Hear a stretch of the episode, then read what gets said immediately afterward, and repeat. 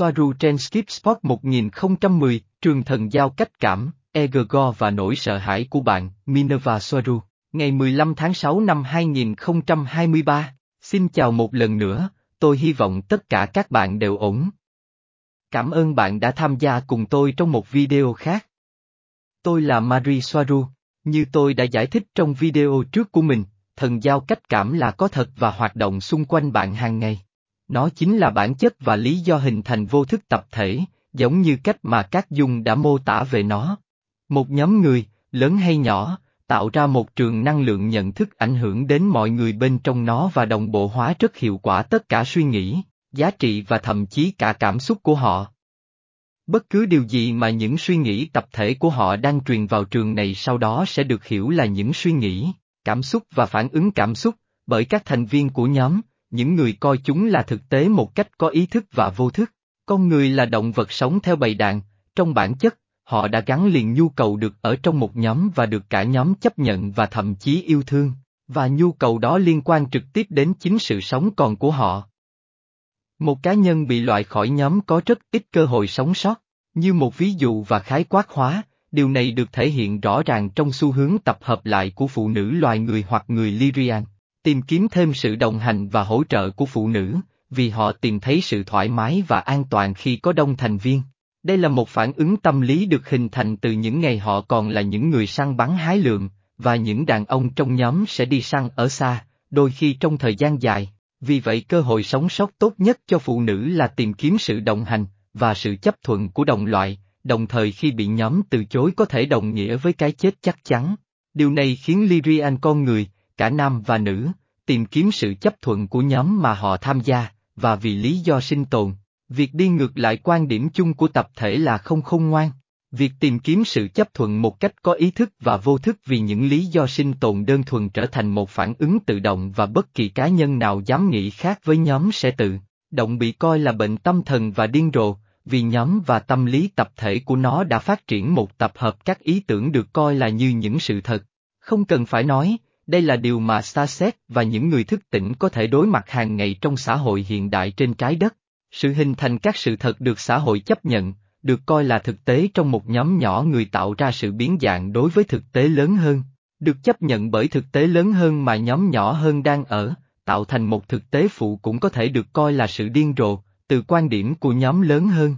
Một ví dụ về điều này là sự sùng bái tôn giáo, nhưng những ví dụ khác nhẹ nhàng hơn có thể được tìm thấy ở những người hâm mộ thể thao chẳng hạn. Sợ hãi là một tác nhân cực kỳ mạnh mẽ nhằm tập trung sự chú ý của một cá nhân hoặc một nhóm, dẫn tâm trí đến chương trình nguyên thủy của nó, làm mất đi khả năng nhận thức và phê bình để chỉ phản ứng theo cảm xúc và bốc đồng, để thoát khỏi bất cứ điều gì gây ra nỗi sợ hãi càng nhanh càng tốt, để làm cho mọi thứ trở nên tồi tệ hơn, nỗi sợ hãi gây ra sự phóng thích hormone lớn làm giảm lượng tài nguyên dành cho não, có lợi cho các cơ để kích hoạt phản ứng chạy nhanh hoặc chiến đấu. Ví dụ, bạn không cần nhiều khả năng nhận thức để biết rằng bạn phải chạy trốn khỏi một con hổ đang đói, và bạn sẽ không trở thành một triết gia thông minh khi làm điều đó. Nói cách khác, những người đang sợ hãi đặc biệt ngu ngốc, chỉ cần nhớ lại cách mà hầu hết họ đã phản ứng như thế nào trong vài năm qua, vì cái gọi là vấn đề sức khỏe toàn cầu, tôi xin lỗi, tôi không thể cưỡng lại khi nói về điều đó.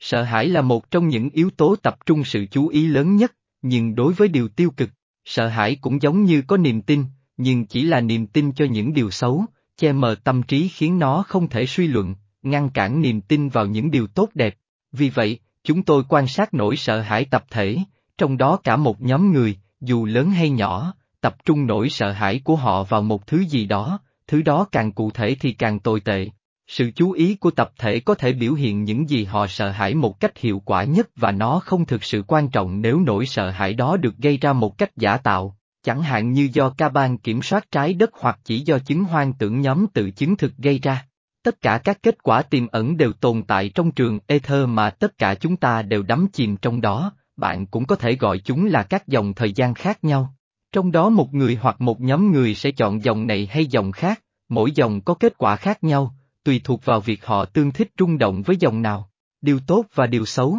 kết quả tốt và kết quả xấu đều đã có, và việc họ phù hợp với dòng nào là do lựa chọn của mỗi người. Vô thức tập thể, nghĩa là xu hướng suy nghĩ, ý tưởng và giá trị trung bình được chấp nhận của một nhóm, có xu hướng đồng nhất hóa nhóm người đến mức về cơ bản nó hoạt động như một thực thể duy nhất, do đó nguyên tắc biểu hiện, hoạt động theo cùng một cách cho một cá nhân hoặc cho tập thể tương đồng. Đây cũng là lý do tại sao chúng ta phải học cách tự suy nghĩ, để ngăn chặn sự ngu ngốc của tập thể nhấn chìm chúng ta cùng với nó, khi tập thể bộc lộ những điều xấu một cách thiếu suy nghĩ.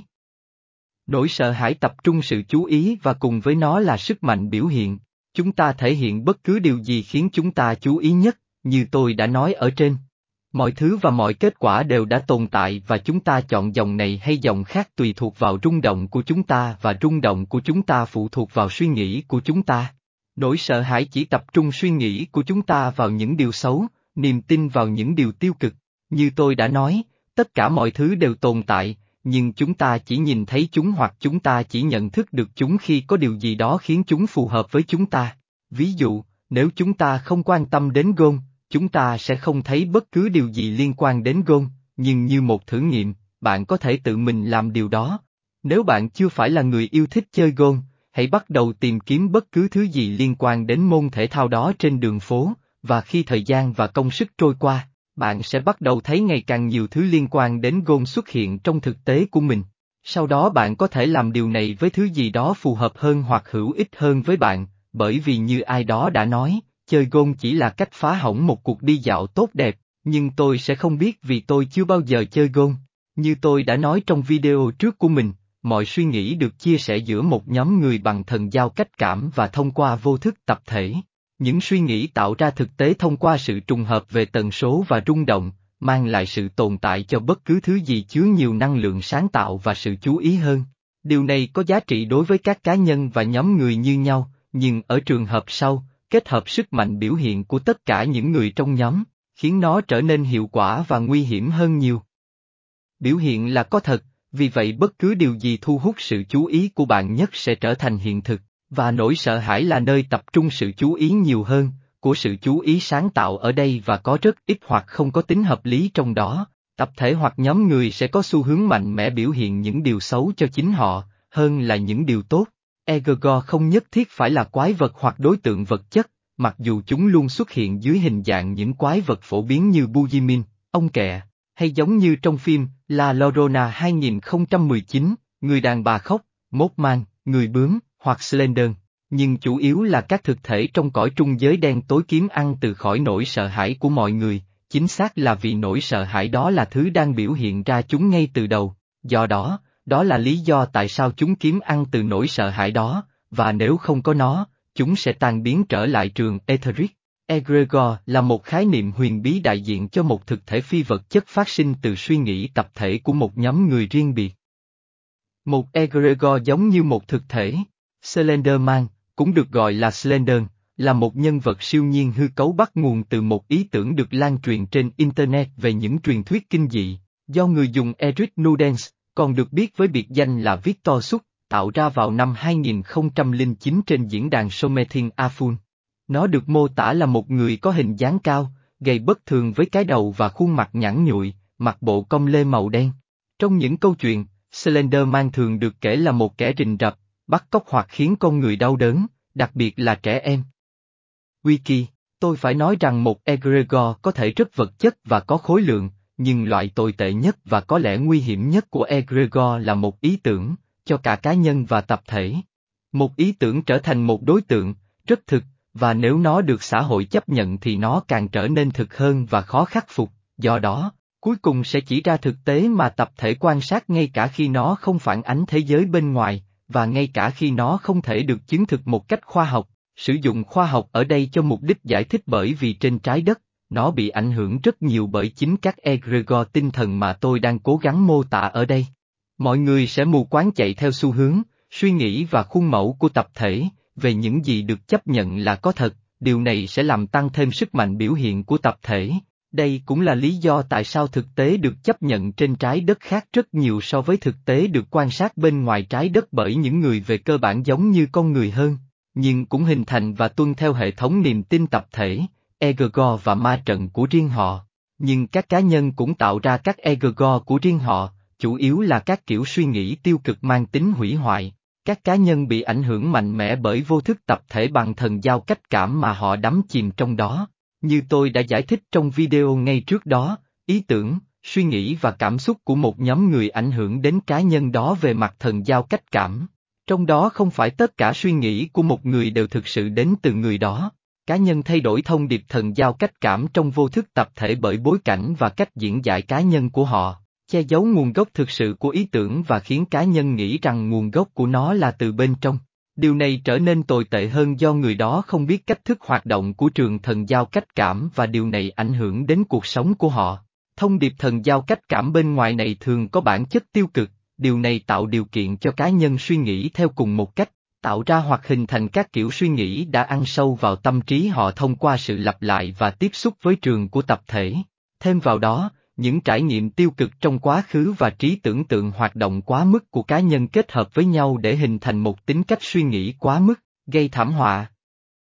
Một tập hợp các kiểu suy nghĩ lặp đi lặp lại và các phản ứng liên quan của chúng là những gì hình thành nên tính cách của một cá nhân. Những kiểu suy nghĩ thảm khốc này có thể làm tê liệt một cá nhân và có thể tác động tiêu cực đến chất lượng cuộc sống của họ, ngay cả khi cá nhân đó nhận ra rằng họ chỉ đang có những suy nghĩ tiêu cực, dự đoán những kết quả tồi tệ không nhất thiết phải xảy ra đối với họ. Bước đầu tiên để giải quyết vấn đề suy nghĩ quá mức và nghiêm trọng hóa vấn đề này là nhận ra thời điểm nó đang xảy ra và có thể phân biệt nó với cách suy nghĩ thông thường và cách giải quyết vấn đề.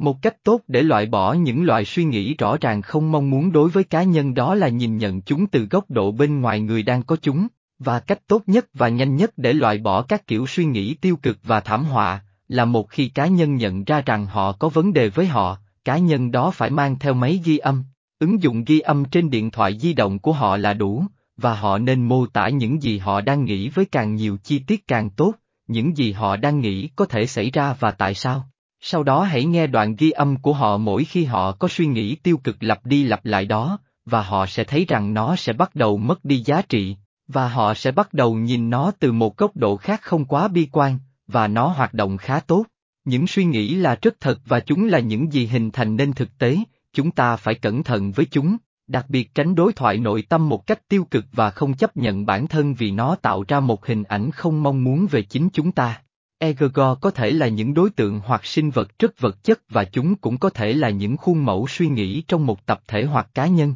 Cảm ơn bạn đã xem video của tôi, và đã thích và đăng ký kênh, tôi đánh giá cao điều đó rất nhiều, và tôi hy vọng sẽ gặp bạn ở đây lần sau. Hãy bảo trọng các xa xét thân yêu ngoài kia. Với nhiều tình yêu. Bạn của bạn, Marie Soaru